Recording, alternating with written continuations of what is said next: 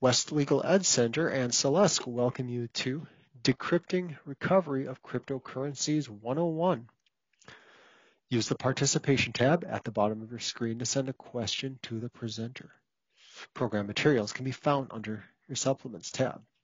It's my pleasure to introduce our program speakers today, Daniel Coyle and Amardeep Thandi. I'll turn the floor over to them now for further introductions. Hello and welcome. I'm Daniel Coyle, an attorney at Sequor Law specializing in creditors' rights and asset recovery. I represent creditors of all kinds in pursuit of assets to satisfy debts of all natures, whether the debt is secured, unsecured, reduced to judgment, or not.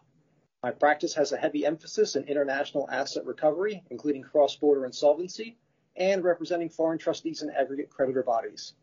My email, which will be provided as well after the presentation, is dcoyle@sequorlaw.com, and my website is www.sequorlaw.com.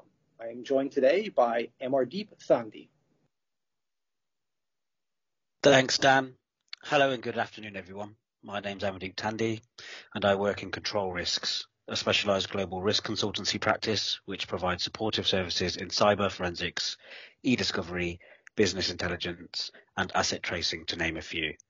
I lead our global blockchain and cryptocurrency initiative at Control Risks, and my background really stems from digital forensics and e-discovery. I've spent the last decade providing strategic consultancy, specifically supporting FS clients in responding to regulatory enforcement actions and investigations.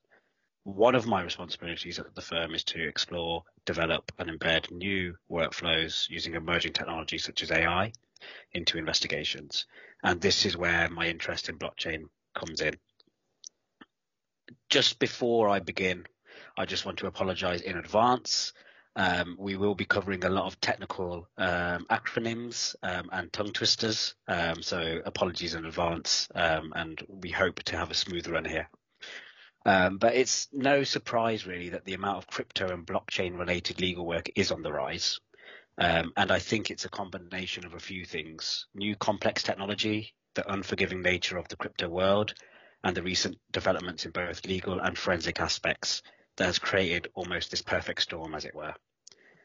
With a heightened global financial instability and looming inflation, even institutional investments are on the rise, causing brand new all-time highs in prices and adoption.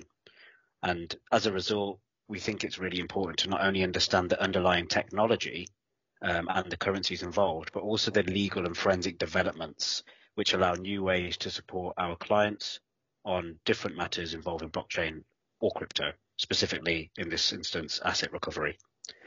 So today we will be taking you through a brief history of crypto, demystifying blockchain — I promise to keep this at a light touch — blockchain applications, terminology and notable cases, tracing capabilities, and also recent developments, before ending with some trends and predictions. So to kick off, cryptocurrency really was born out of a group of individuals dubbed the cypherpunks, and they really had a distrust of banks and the government. They believed in kind of a dystopian future, and were quite paranoid about the government's ability to snoop on all information pertaining to an individual.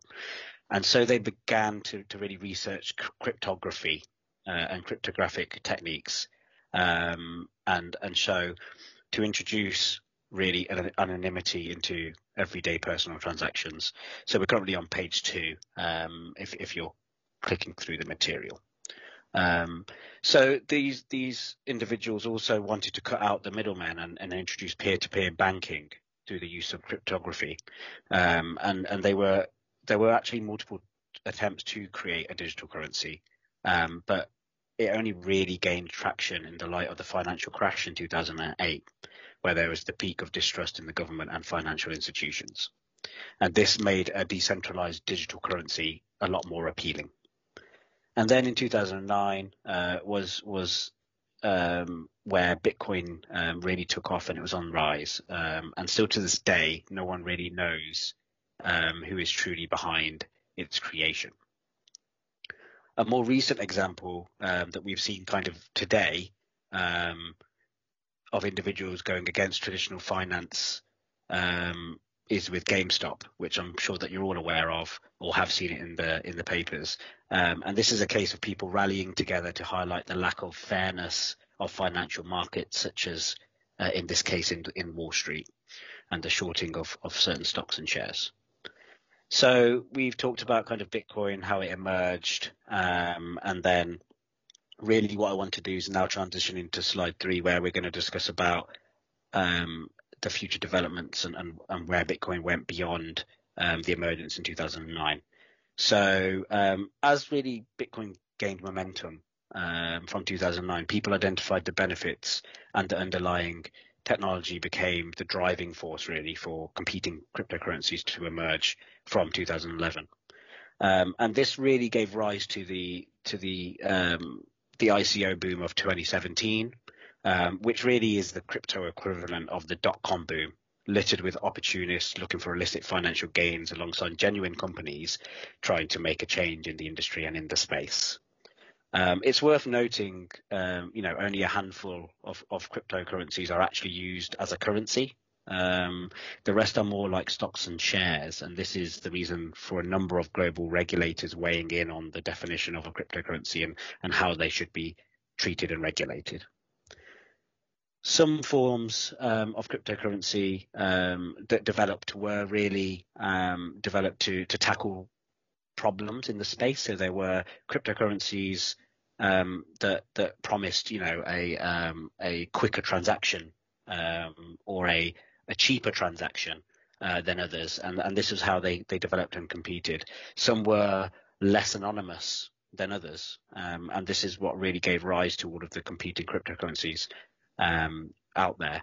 Some, also known as stable coins, were developed, and this is, I think, we're all quite well aware of the volatility associated with cryptocurrencies, and this was actually a form of virtual currency or cryptocurrency created to really counteract that. So a stable coin is something that's pegged to a fiat currency or government regulated currency, such as US dollar.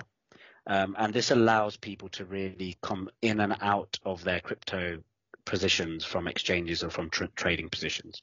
And this allows them to really escape that volatility and kind of transition from a more stable environment back into their positions as they would. Now over to Dan to touch on some of the major cryptocurrencies out there. Sure thing. So in the materials, this is going to reference slide 4. So cryptocurrency coins are digital tokens stored in digital wallets. Wallets are a concept that we'll touch on in a little bit. So the cryptocurrency can be traded on the internet either for fiat currency, such as the US dollar, or for goods or services. Cryptocurrency does not take on a physical, tangible form, and it might not even take the form of a piece of code. There are more than 9,000 different types of cryptocurrency, or otherwise known as digital currency, trading today, and there are new types of coins or tokens being created all the time. Some of the most popular are listed on slide 4. We've got Bitcoin, which I'm pretty sure we're all familiar with, abbreviated by BTC. You've got Ether, also a large one, which is traded on the Ethereum exchange, Ripple, EOS, Bitcoin Cash, which is a little different than the Bitcoin, Litecoin, Chainlink, and I couldn't resist including Elon Musk's favorite, Dogecoin. So as one example, Bitcoins are completely fungible and are not serialized or labeled. So it is impossible to state that any particular Bitcoin is the subject of any specific transaction at any specific time.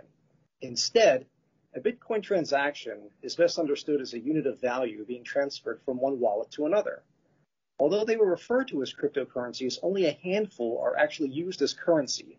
Others are tokens that are similar to a stock or a share in a company. Bitcoin, as Emma was talking about, was the first to be created, and all others are referred to as altcoins or alternative. I'd like to drop a footnote here about a newer concept called NFTs. It's another type of crypto asset, and it's a non-fungible token.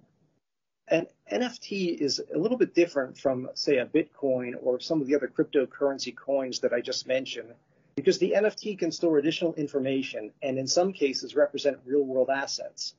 Also, whereas a cryptocurrency coin is fungible, you know, in other words, not unique or one of a kind, the NFT is unique. The easiest way to think about the NFT is a one-of-a-kind work of art. Something else that's been happening with these is creating like a sports highlight, such as a, you know, Michael Jordan dunk or something like that. So most NFTs are actually part of the Ethereum blockchain because that blockchain also supports NFTs along with Ether. But other blockchains can implement their own versions of NFTs, and some already have. Now I'm going to hand it back over to Ammo to touch on some of the underlying technology related to blockchain. Thanks, Dan. So you've heard a little bit around the background of crypto, where it came from, some of the competing and current coins out there. As Dan mentioned, there's 9,000 plus, so a significant amount of cryptocurrencies in circulation at the moment.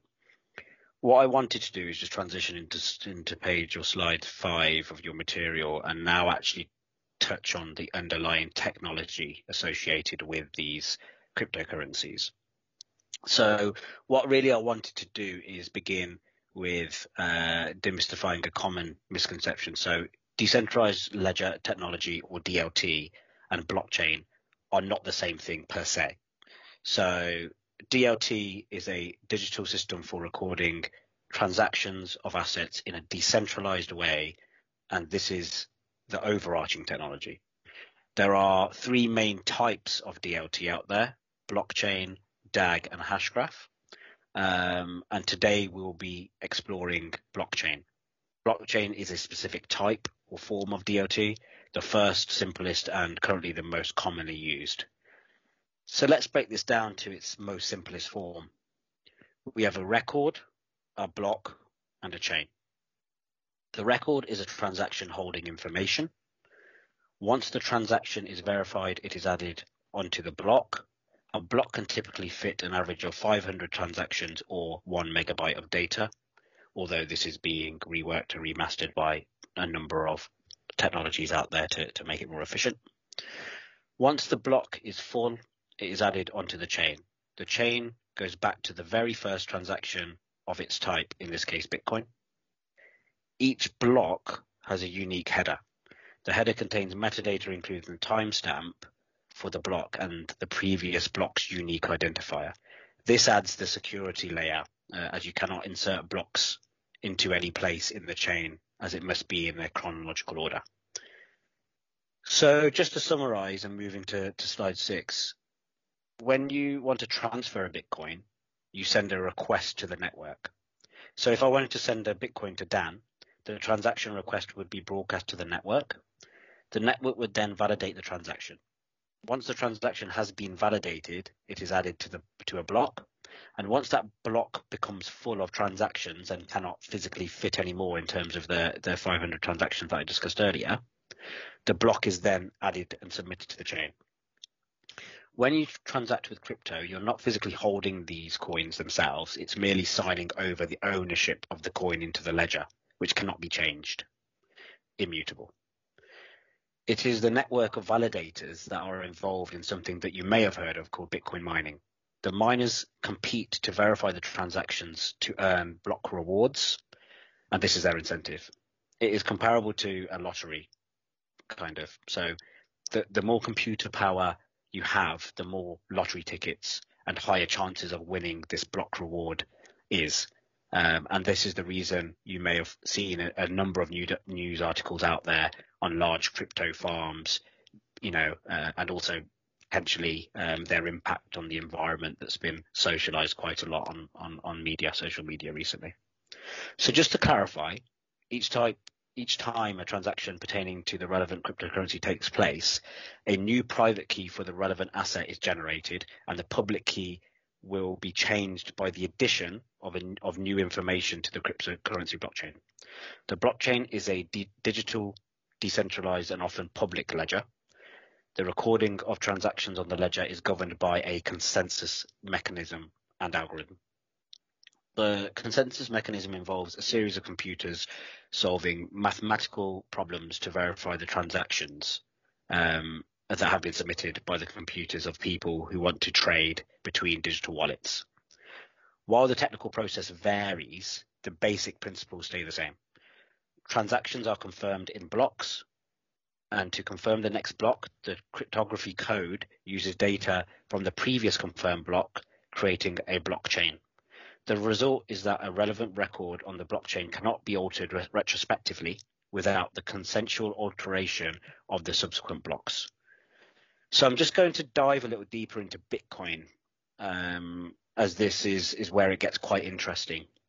So by design, there will only ever be 21 million Bitcoins mined. Currently, we're just over around about the 18 million mark. And the mining increases in difficulty over time by algorithmic design. So just to give you an idea, the last coin is predicted to be mined in the year 2140. Nothing that obviously we need to be concerned about. The miners who keep the network running are incentivized, as I touched on before, by block rewards. And they started at 25 Bitcoin per block when it was first introduced, and then halves every 4 years by design. And this process is referred to as the halving. So Bitcoin is actually deflationary by design. As the coins become harder to mine and therefore more scarce, this has been suggested as one of the key features contribution to the price increase we have seen over the years. Now, this is just Bitcoin, the first and one of the simplest. So imagine how all the others work. It's quite an interesting area. I'm just going to hand back over to Dan now to discuss fiat entry and exit points. Fiat entry and exit points, also colloquially known as on/off ramps, are, also exchanges. So it's a means for converting the fiat currency, jargon for government issued currency, into cryptocurrency, and also cryptocurrency back into fiat currency. There are more than 500 different exchanges which are located all over the world. Exchanges are one of the most common places for new users to get their first coin. A centralized cryptocurrency exchange is a platform where you can buy or sell digital assets. Here you have to trust a third party to monitor the transaction and secure the assets on behalf of the buyer and the seller. The deals are not tracked on the blockchain. Such exchanges require you to submit your personal information for verification. A DEX, or a decentralized cryptocurrency exchange, is similar to a centralized one, except there's a difference. It doesn't have a third party on which you can rely. All the funds in this exchange remain stored on the blockchain. These platforms allow peer-to-peer, P2P trading, for which it uses assets, proxy tokens, or an escrow system, unlike the IOU-based system a centralized crypto exchange uses. Decentralized exchanges come with certain advantages. They offer more protection than centralized exchanges. A considerable risk of trading with a centralized crypto exchange is hackers. Hackers can attack the third party which uses private keys to access all the funds of the users, and the users could lose their deposits. On the other hand, centralized exchanges do come with the advantage in that they offer better infrastructure and better liquidity. The vast majority of the exchanges, both in the US and the UK, do require some sort of know your customer or KYC type verification in order for users to make deposits and withdrawals. So just to drop a footnote, KYC is basically, a concept that came out of, the USA Patriot Act and the Anti-Money Laundering Act as a way to track large and suspicious deposits based on certain algorithms to frustrate the funding of terrorism. It's useful for those trying to track transactions on the blockchain because we can get that information, but we'll get into that a little bit later. So some exchanges will allow users to remain anonymous. Regardless, neither transactions nor accounts are connected to real-world identities. Instead, they are connected to addresses, which are randomly seeming chains of around 30 characters. And I'll drop a footnote that Amber's going to get into later. That's a wallet. While it is usually possible to analyze the transaction flow, it's not necessarily possible to connect the real-world identity of users with those addresses. That can frustrate tracking and tracing. In addition to regular exchanges, there are other on/off ramps. These include over-the-counter markets. This is where users trade with each other directly at agreed upon prices that may not match the exchange rate exactly. There are multiple platforms that can offer this, but the over-the-counter realm is more for large purchases or sales, more commonly used by institutional buyers. Both exchanges and OTC services often have APIs that can be integrated into other applications, which can then make trading across multiple markets easier for advanced users. One last common on-ramp is a cryptocurrency ATM. This is where users can literally deposit cash and receive digital assets in return, similar to the ATMs that we're all familiar with. These aren't available in all cities yet, and there are usually limited assets being offered, so going this route may or may not be worth the trouble. So similarly, you can use the exchanges and these other on/off ramps that I've been talking about as a way to convert your cryptocurrency back into fiat currency or even products and services. Most, but not all, exchanges and ATMs that act as on-ramps are also going to offer that kind of feature. Exchanges may have limits on how much can be moved off platform in a given day, week, or month, so it's important to check your account details if using this method. And as we'll get into later, there are also going to be some reporting requirements associated with transactions over certain dollar amounts. One advantage of OTC trading is that it always goes both ways and it's designed for large transactions, but it may not be realistic for smaller investors. If users are looking to use their cryptocurrency to purchase, there are a growing number of options available because certain businesses are beginning to accept cryptocurrency, but this is still somewhat rare. We're all familiar with the fact that Tesla was originally going to allow purchases with Bitcoin, but then retracted based upon environmental concerns. So a more practical solution might be using a service that allows a user to use digital assets to fund payment cards, but there can be transaction costs and fees associated with this. So if you take a look at slide 8, we've listed some of the more common exchanges. We've got Binance, which is the world's largest crypto exchange by market cap. It's led by the enigmatic CZ Zhao, that's Z-H-A-O, offers more than 200 crypto trading pairs and has also developed its very own blockchain network called the Binance Smart Chain. That's based in Malta. Coinbase, which is one of the most popular exchanges, it's extremely beginner-friendly, allows a user to buy their cryptocurrency with US dollars, headquartered in San Francisco. CoinJar, which was established in 2013, actually has apps that you can install on your phone through both iOS and Android systems.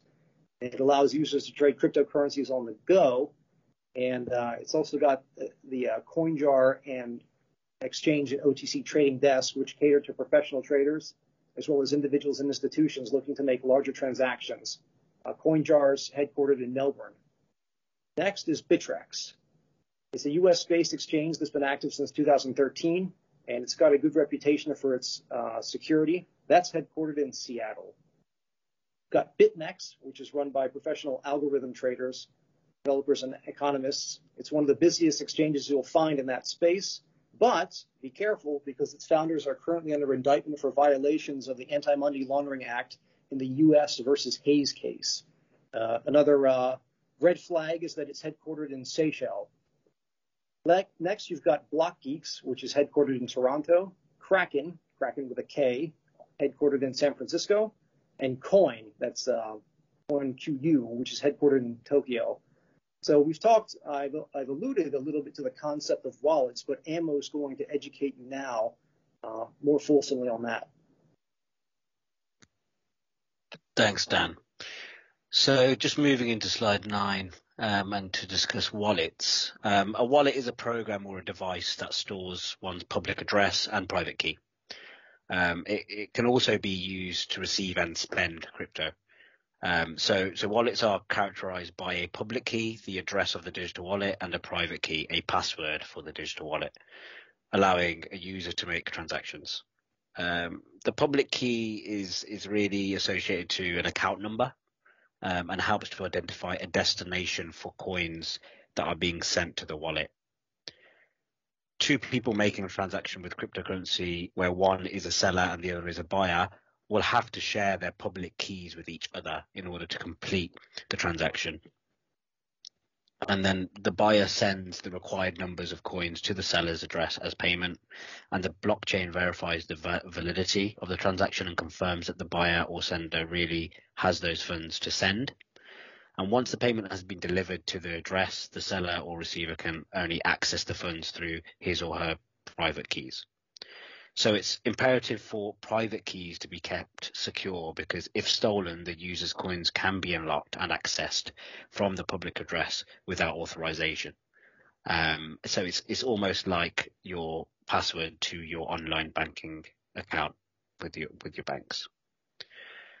So just to review, public key, address where everyone will send the user's money. So it's almost like your account number, or in PayPal, for instance, it would be your email address.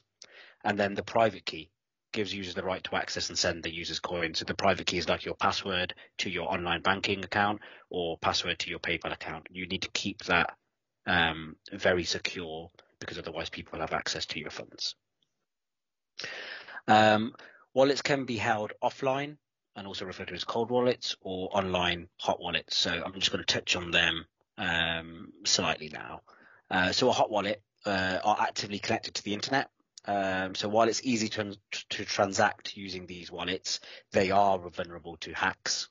Exchange wallets, mobile wallets, and desktop wallets are examples of hot wallets. With a hot wallet, all the functions required to complete a transaction are made from a single online device. The wallet generates and stores private keys, digitally signs transactions using private keys, and broadcasts the signed transactions to the network. The problem is that once the signed transactions have been broadcast online, an attacker crawling the networks may become privy to the private key, which then is used to sign in and obviously hack funds. Now moving into cold wallets. So cold storage resolves this issue really by signing the transaction with the private keys in an offline environment. Any transaction initiated online is temporarily transferred to an offline wallet kept on a device such as a USB, a CD, hard drive, even paper or an offline computer, where it's then digitally signed before it is transmitted to the network. Because the private key does not come into contact with several connected online devices during the signing process, even an online hacker comes across the transaction, the hacker would not be able to access the private key used for it. So this adds that additional layer of security, but the trade-off is that the process of transferring to and from cold storage wallet devices is somewhat burdensome and also obviously time-consuming. The most basic form of cold storage is actually a paper wallet. A paper wallet is simply a document that has the public and private keys written on it. The document is printed from the Bitcoin paper wallet tool online with an offline printer. And then the paper wallet or document usually has a QR code embedded on it, so you can easily it can easily be scanned and signed to make a transaction. The drawback is that if the paper is lost, rendering illegible or destroyed, the user will never be able to access their address or funds again. Another form of cold storage is a hardware wallet, or referred to as a hardware wallet, which is uses an offline device or smart card to generate private keys offline. The Ledger USB, for example, is a wallet or a hardware wallet that uses a smart card to secure private keys. The device kind of looks and functions like a USB, traditional USB stick, and a computer and Chrome-based app are required to store the private keys offline. The user must store this USB device and smart card in a safe place, as any damage or loss could terminate access to the user's coins. Finally, there are offline software wallets, which are quite similar to hardware wallets, but are more complex and obviously not really useful for less technical users. An offline software wallet splits a wallet into two accessible platforms: an offline wallet which contains the private keys, and an online wallet which has a public keys which has the public keys stored. The online wallet generates new unsigned transactions and sends the address of the user to the receiver or sender on the other end of the transaction. the unsigned transaction is moved to the offline wallet and signed with the private key. The signed transaction is then moved back to the online wallet, which broadcasts it to the network. And because the offline wallet never gets connected to the internet, its stored private keys remain secure.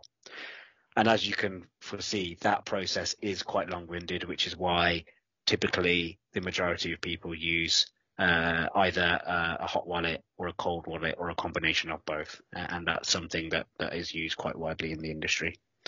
Now just handing over to Dan to just discuss some techniques that are used by fraudsters. Thanks a lot, Ammo. So most thefts involve a user's wallet being compromised by a hack. There are other criminal schemes out there, which we'll touch upon in a bit, but the techniques are used to disguise or bury or obfuscate the chain, making tracking more difficult. The culprits often attempt to launder the proceeds through these means. Go ahead and take a look at slide 11.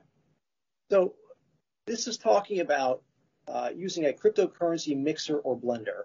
This is essentially an intermediary service that will take the coins from many sources and distribute the coins back out in differing amounts to one or several accounts controlled by the thieves. So think of taking in a lump sum and then dispersing it in smaller sums to different recipients, all controlled by the thieves. The source for the funds will differ from the initial deposit from the user. Funds are deposited into a mixing pool, combining other users' deposits in the mixing service. For example, if a criminal were to steal 5 bitcoins, give them to a blender, the blender may then output 2 bitcoins to one account controlled by the thief, and 2 bitcoins to a second account, and 1 bitcoin to a third. By breaking up the amounts and distributing them to different wallets with varied sources and recipients, it becomes more difficult to determine where the coins that were stolen have gone. Tumblers is another concept. That is a way of mixing clean coins with tainted coins. Both of the mixing, blending, and tumbling are methods to disguise the transaction paths and make it harder to follow the trail. Tumblers and blenders are, in a very, very real sense, tailor-made and designed to engage in money laundering. There's another technique called chain hopping, which is also discussed on slide 11. The ownership of cryptocurrency is known to anybody who has visibility into that blockchain. We know that. However, users can exchange one cryptocurrency for another, making tracing the value more difficult. For example, a thief can exchange X stolen bitcoins for Y ether coins, with the stolen value now being present in the Ethereum blockchain, not the Bitcoin blockchain. An example of how a third party would do this is by depositing Bitcoin on a cryptocurrency exchange, trading that Bitcoin for Ether, and then withdrawing the Ether to a wallet controlled by the thief. Just analyzing the ledger of Bitcoin without getting information from the exchange itself, an investigator will only be able to follow the blockchain trail to that exchange and would not know what cryptocurrency trades or withdrawals have taken place within or between the thief's exchange wallets. This chain hopping technique is also often used to make it more difficult and time consuming to ascertain where the value of stolen cryptocurrency has been transmitted. These may also use decentralized exchanges or decentralized finance platforms, also called DeFi, which are built on top of smart contract and rich blockchains. Unlike retail or person-to-person exchanges, they don't handle funds at all. Instead, the decentralized exchanges use networks and protocols to programmatically transfer funds between users' wallets for direct wallet-to-wallet trading. These decentralized exchanges don't have the regulation or KYC protocols that I discussed before, and so are ideal for swapping stolen cryptocurrency for clean cryptocurrency.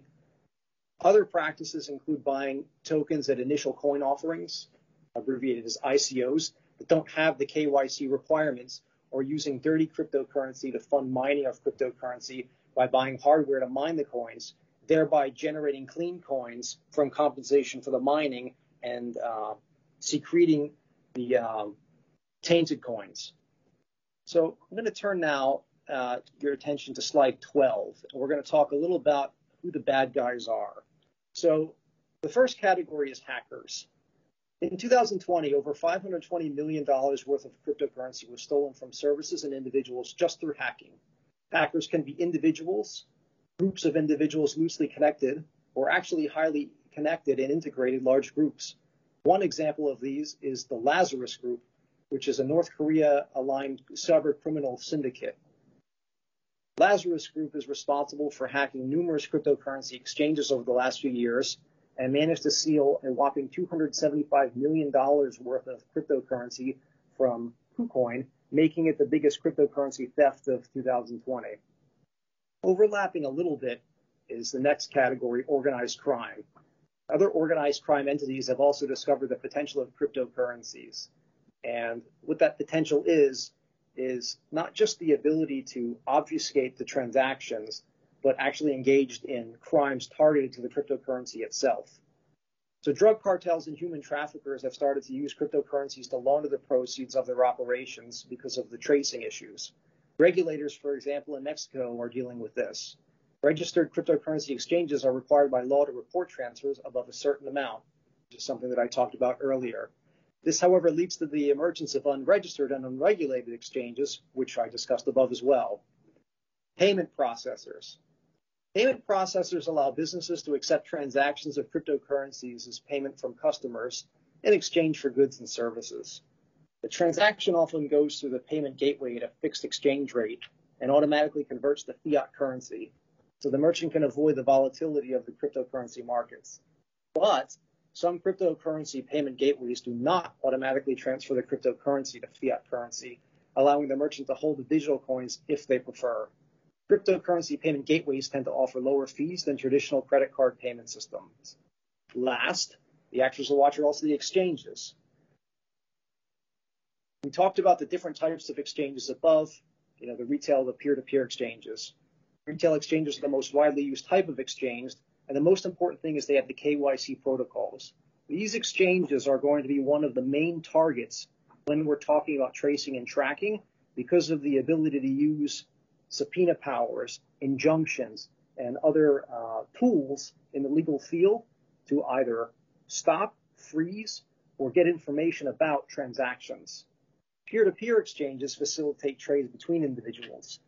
Users create public listings of how much cryptocurrency they'd like to buy or sell, and other users can respond and negotiate terms with them directly. These often do not have the KYC practices, though, and are reliant on users to conduct research on who they are trading with. I've got to take a pause here because in order to comply with New York regulations, attorneys looking for CLE credit in New York will need to be able to provide a code.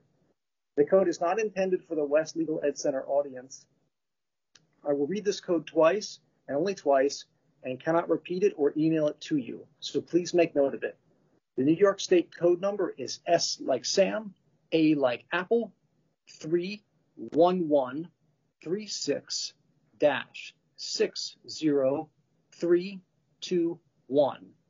Again, New York code number is S like Sam, A like Apple, 31136-60321.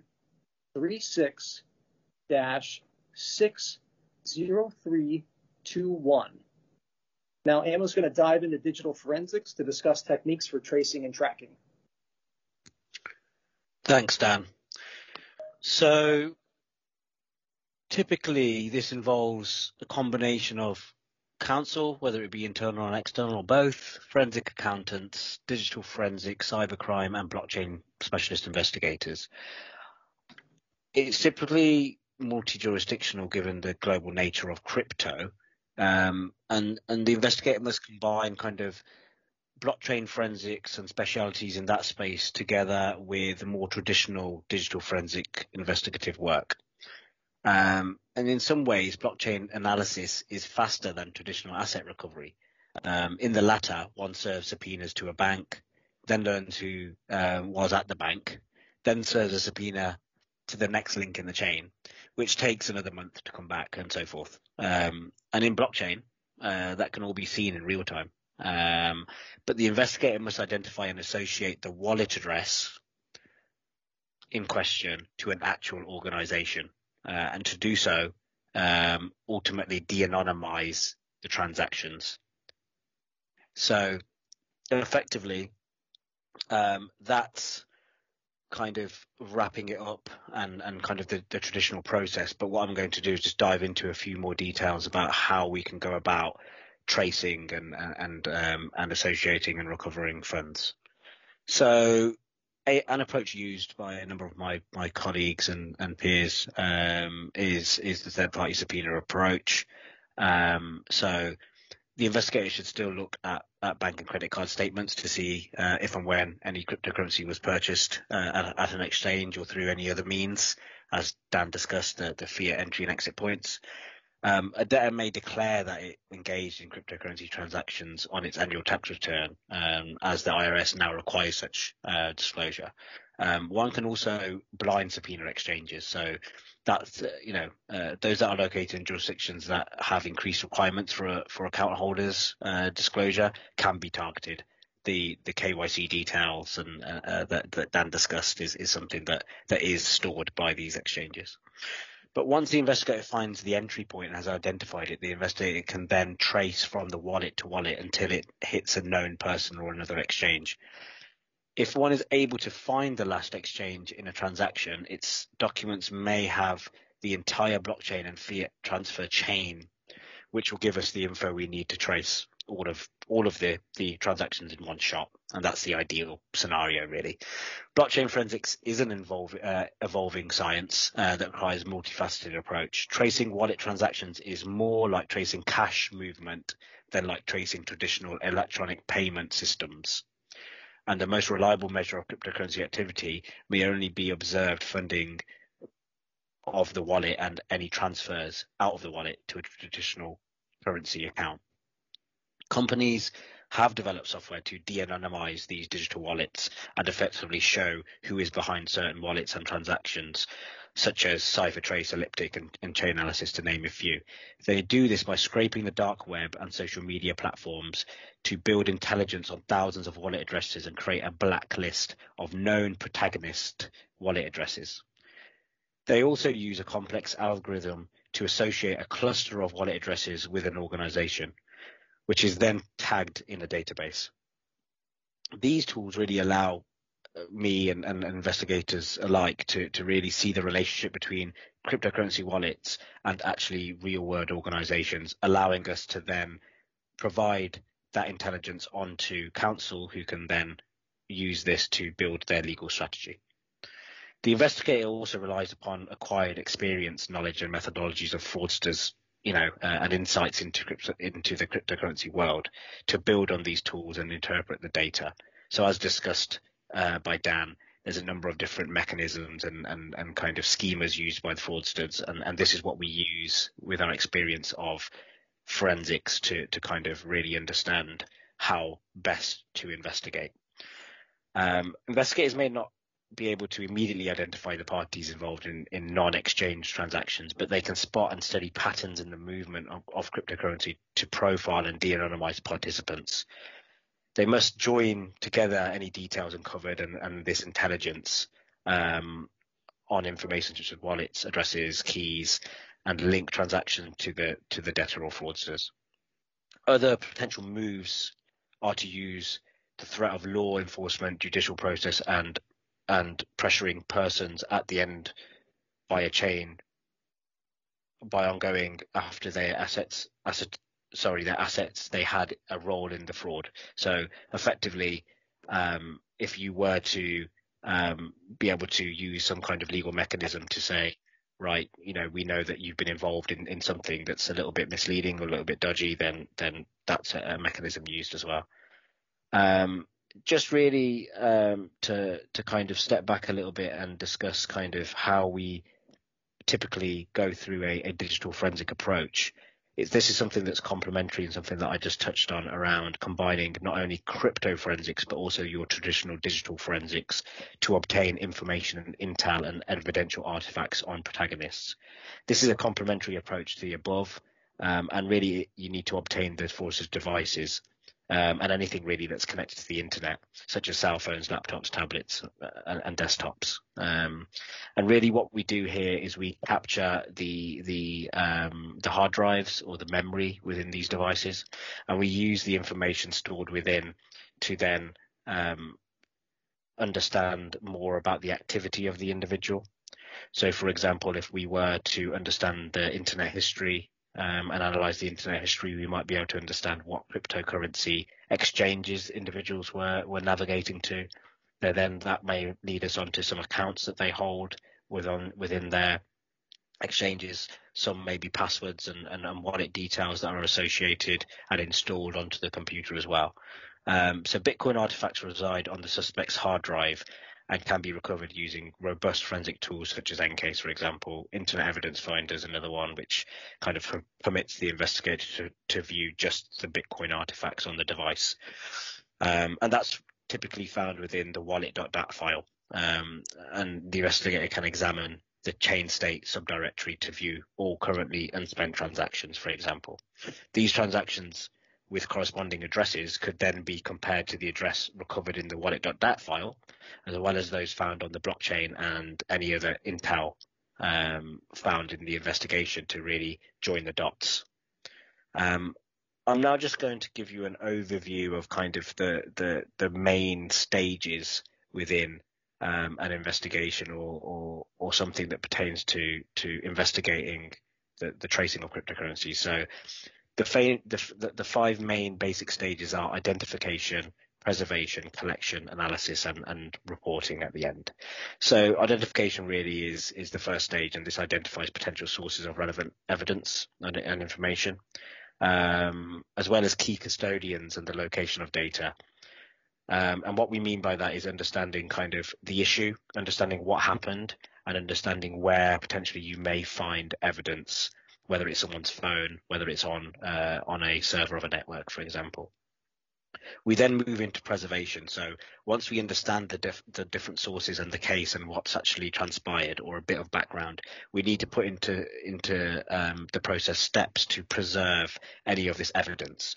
And what that really means is putting in actions to ensure that artifacts that we are interested in are not altered, deleted, or overwritten.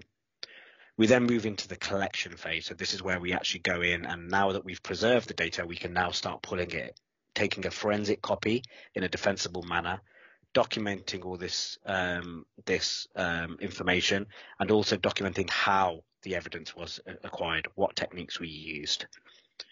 We then move into the analysis, which is an in-depth systematic search of evidence relating to the incident being investigated. And the outputs of examination are data artifacts, as I discussed about the wallet.dat file, found and collected, and then we can use this as intel to provide to counsel to really build that strategy. And that's where we move into the reporting phase. So we report on the evidential artifacts. We provide the intel. This isn't a process where we provide that just at the end. These are quite fluid in terms of investigation. So once we come across wallet addresses, any intel, we would immediately pass that information on to relevant parties. I think a big part of the investigation process is collaboration. As I mentioned, forensic accountants work alongside counsel, work alongside the digital forensic experts as well. And the collaboration there is really key. And that really takes us into kind of where we want to be at. Just moving into slide 16, some of the forensic developments and products out there. So I've kind of touched already on some of the tools and the de-anonymization of the ledgers. This is really the breakthrough for us in terms of forensic developments. This is where really we have been able to now associate organizations based on this address clustering that I mentioned with wallet addresses, and I'm talking en masse.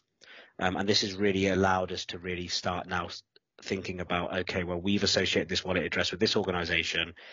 Now counsel can use legal strategy to approach in terms of freezing orders, in terms of however they would want to strategize on kind of attempting to recover funds. So I'm now just going to pass back over to Dan, who's going to discuss some of the types of remedies and recoveries. Thanks a lot, Ammo. So what can we do? What kind of tools do we have? We've got several, and I'll list some of them out, and then I'll walk through some cases where those tools were actually implemented. So we can initiate John Doe or Jane Doe / persons unknown suits if we don't actually know the identities of the bad guys. We can seek turnover orders to exchanges to discover or obtain the contents of wallets. We can serve garnishment writs to exchanges to obtain the contents of wallets. We can subpoena exchanges to get the information that the exchanges have to maintain regarding the owners by virtue of that KYC documentation they've got to keep. We can attempt to execute and levy to capture cold wallets such as flash drives or paper wallets since they're tangible. We can seek orders compelling individuals to act with regard to the assets, such as an order directing the individual to turn over the password under penalty of contempt. That contempt can be enforced with sanctions, all the way up to a civil arrest order. We can seek freezing orders or injunctions to prevent further dissipation or dispersion of the cryptocurrency while the theft and fraud case is litigated. If you're in a common law jurisdiction, you can even seek what's called a Spartacus order to compel anonymous persons to disclose their identities. So take a look at slide 16. This is the Ion Science versus Persons Unknown case. And this is an example of a freezing order against unnamed, unidentified individuals. So just a little bit of background. Fraudsters persuaded applicants to invest in Ether and Dimecoin and represented increases in profits to them that were used to lure them into further investing in two ICO schemes for new coins. But the supposed profits from the investments, surprise, surprise, were never returned. The applicants sought to secure the assets which they believed to have been misappropriated and to preserve the assets of the fraudsters who operated through a dummy entity called Neo Capital. So this case was initiated in the UK, but Neo Capital, if it existed, was a Swiss entity. So the applicants applied ex parte for a proprietary injunction to preserve the assets which the claimant has a proprietary claim to, and a Mareva injunction, which is a worldwide freezing order of assets of an entity based upon risk of dissipation. The applicants also applied for an ancillary disclosure order as to those connected to the entity Neo Capital, a banker's trust order, which is an order to compel a third party to disclose details of financial activities, which might ordinarily be protected by confidentiality, and a grant of requests for permission to serve out of the jurisdiction and by alternative means. All of the defendants here were non-UK entities. You had Neo Capital, you had Binance, you had Payment Ventures associated with the Kraken crypto exchange. So this decision was the first court allowing bankers' trust orders to be served on exchanges located out of the UK, and the court also granted the injunction even though those enjoined were unknown or there were no specific assets to point to either. Let's take a look at another case. This is slide 17. This is AA versus Persons Unknown. There's a type of scheme involving crypto where it's not actually a theft of crypto. These are more like ransom cases, where hackers essentially hold the victims' computer systems, operating systems hostage. So the hackers penetrated the victim's firewall and installed malware that encrypted the victim's computer systems. The victim's insurer hired an incident response company to negotiate a ransom, which eventually was 1.2 million in Bitcoin. My mistake. Actually, the initial demand was 1.2 million in Bitcoin. The ransom was reduced to about $950,000 in Bitcoin. So the first defendant was the hacker, unknown. The second defendant was persons unknown who controlled 96 Bitcoin that were held in a Bitfinex Bitcoin address. The applicant requested, excuse me, Norwich Pharmacal orders and bankers' trust orders, which required the third and fourth defendants to provide specific information in relation to the cryptocurrency account owned or controlled by the second defendant, a proprietary injunction as to the Bitcoin held at the account of the fourth defendant, an injunction for the third and fourth defendants to provide information about the first and second, and for the first and second defendants to identify themselves. Unfortunately, the applicant had to abandon the Norwich Pharmacal and Bankers Trust orders because of jurisdiction service issues. But the court granted the injunction request because the Bitcoin was held at the account of the second defendant at Bitfinex. The hearing was allowed to be held in private as well to prevent revenge attacks on the claimant and the applicant, copycat attacks, and to avoid frustration of the purpose of the application, because once the bad guys would know that the victim was pursuing them, they would seek to divert or secrete the Bitcoin further. The court also allowed the order to be served out of the jurisdiction and by alternative means. Next, if you turn your attention to slide 18, we've got the Samara versus Dan case. Here, the plaintiff transacted with the defendant to sell Bitcoin for commission. The plaintiff was given access to the defendant's bank account to allow the plaintiff to transfer sales proceeds to the plaintiff's to the account in Germany.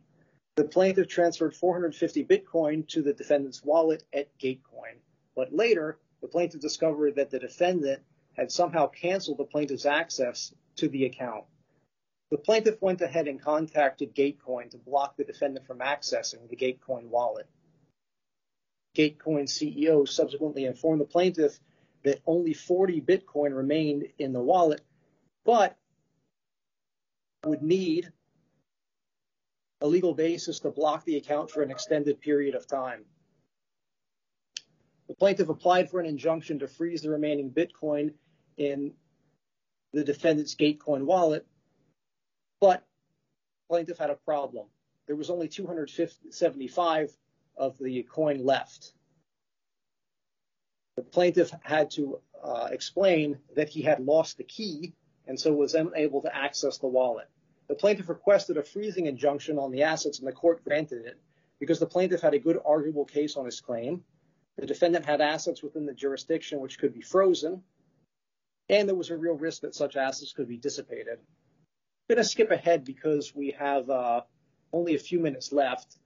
So jump ahead to slide 20, and we'll talk about the CopyTrack case. And this is an example of concrete examples of successes in blockchain and digital wallet tracing. So in 2018, CopyTrack obtained summary judgment in the British Columbia Supreme Court, where that court ordered that over $400,000 of Canadian cryptocurrency could be traced and recovered from, and I quote, whatsoever hands the Ether tokens may currently be held. The Ether tokens had been sent to the defendant in error, and they were not returned when demand was made. It wasn't disputed that the tokens were the property of CopyTrack.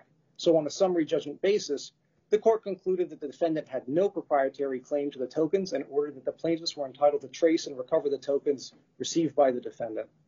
Last, we can talk about the Duga Limited, locally known as the Cubits case. That's slide 21. Here, 3 Chinese traders allegedly purchased Bitcoin through Cubits via PaySecure Online, a payment processor based in Malta. But PaySec never remitted the funds to Cubits in an alleged scam. Cubits filed a lawsuit in Malta to force PaySec to reimburse the monies. The reimbursement claim included funds from 3 Chinese accounts and others. Cubits then filed for an administration in the United Kingdom.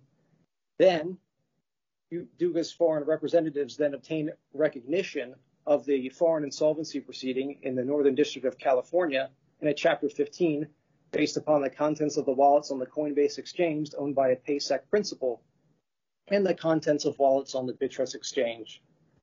In January 2021, based upon the tracing analysis, using some of the techniques that Ammo described, linking the contents of these wallets owned by PaySec to Duga, the foreign representatives obtained a turnover order, ordering turnover of the contents of those wallets. We can wrap up with some quick additional final information. Go ahead, Emma. Thanks, Dan. So this is a bit of a tongue twister, but the Eliminate Barriers to Innovation Act of 2021, it passed the House on April the 20th and is now in the Senate, focused on the relationship between the Securities and Exchange Commission and the Commodity Futures Trading Commission. Its focus is to create a joint working group of non-government employees to advise both commissions and ultimately come up with a report and recommendation as to how the two should address digital asset markets, influenced by struggles of the SEC and CFTC in defining which cryptocurrencies are securities and which are commodities. Something which I touched on at the start. It's something that is a bit of an issue and something that will be addressed probably in the coming months, 2 years. back to you, Dan, for some IRS rules. Sure thing. So earlier I mentioned that we've got, or users have to be mindful of the amounts of the transactions. So the U.S. Treasury Department announced in May that it's going to require any transfer worth $10,000 or more to be reported to the IRS. Also, I would be remiss if I didn't mention that I, being based in Miami, am now going to be attending the Bitcoin 21 conference, which Miami is holding. This is going to be the largest cryptocurrency conference in the world. And it's our mayor here is actually a very strong advocate and is even going so far as to advocate for the payment of city employees in cryptocurrency. So back to Ammo to touch on some trends and future predictions. Thanks, Dan. So just to wrap up, really, looking forward, I think some of you may have been aware or have heard of the term DeFi, or decentralized finance. And this is the creation of a traditional financial instrument within decentralized architecture outside of banks and governments, and really aimed at disrupting the FS sector. There are a number of different forms of DeFi, including lending platforms, and they are really growing exponentially, and something that I predict will continue to grow for the foreseeable years to come. Just to give you an idea of the scale, over the last 12 months, the amount locked up in these decentralized finance products, in terms of liquidity locked, has risen from 800 million to 37 billion US. And that's just in the last 12 months. And so really it shows the exponential growth in that area. And then really, I just wanted to touch on some of the central banks, really, globally. Central bank digital currencies, or CBDCs as they're referred to, are being researched heavily. They're in the news quite a lot. A lot of central banks globally are researching into them, and I really think it is a matter of time before they do start rolling out some form of CBDC. Now, I don't think that's going to be cryptocurrency related. It is just going to be a digital version of your local fiat currency, but it does show the benefits and the movement into the digital world a bit further. And I think really from kind of the railway mania of the 1840s to the dot-com bubble in the 1990s, to the crypto boom, I guess, in NFTs and bubbles alike. Bubbles are essential for technology revolutions, and I think that is something that we are seeing. Maybe less so in some of the weird and wonderful crypto inventions out there, but maybe more so in the underlying technology that we discussed. Regulation and law in this area will strengthen. I think we've discussed that there are case law is being established. There are a number of initiatives that we've touched on as well above that do attest to that. And this is something that we foresee, growing in kind of maturity moving forward. Just to finish off, if you are really interested in finding out more about anything you've heard on this podcast, you want a bit of a deeper dive into NFTs and DeFi that I've just touched on, or if you're just building out a crypto asset recovery or investigations team yourselves, please don't hesitate to contact us via email or LinkedIn. You have our names, so you'll easily be able to find our email addresses and LinkedIn addresses. And I'd really just like to thank everyone for listening today. Yes, I'd also like to thank everyone for giving us the time. It's been a real pleasure.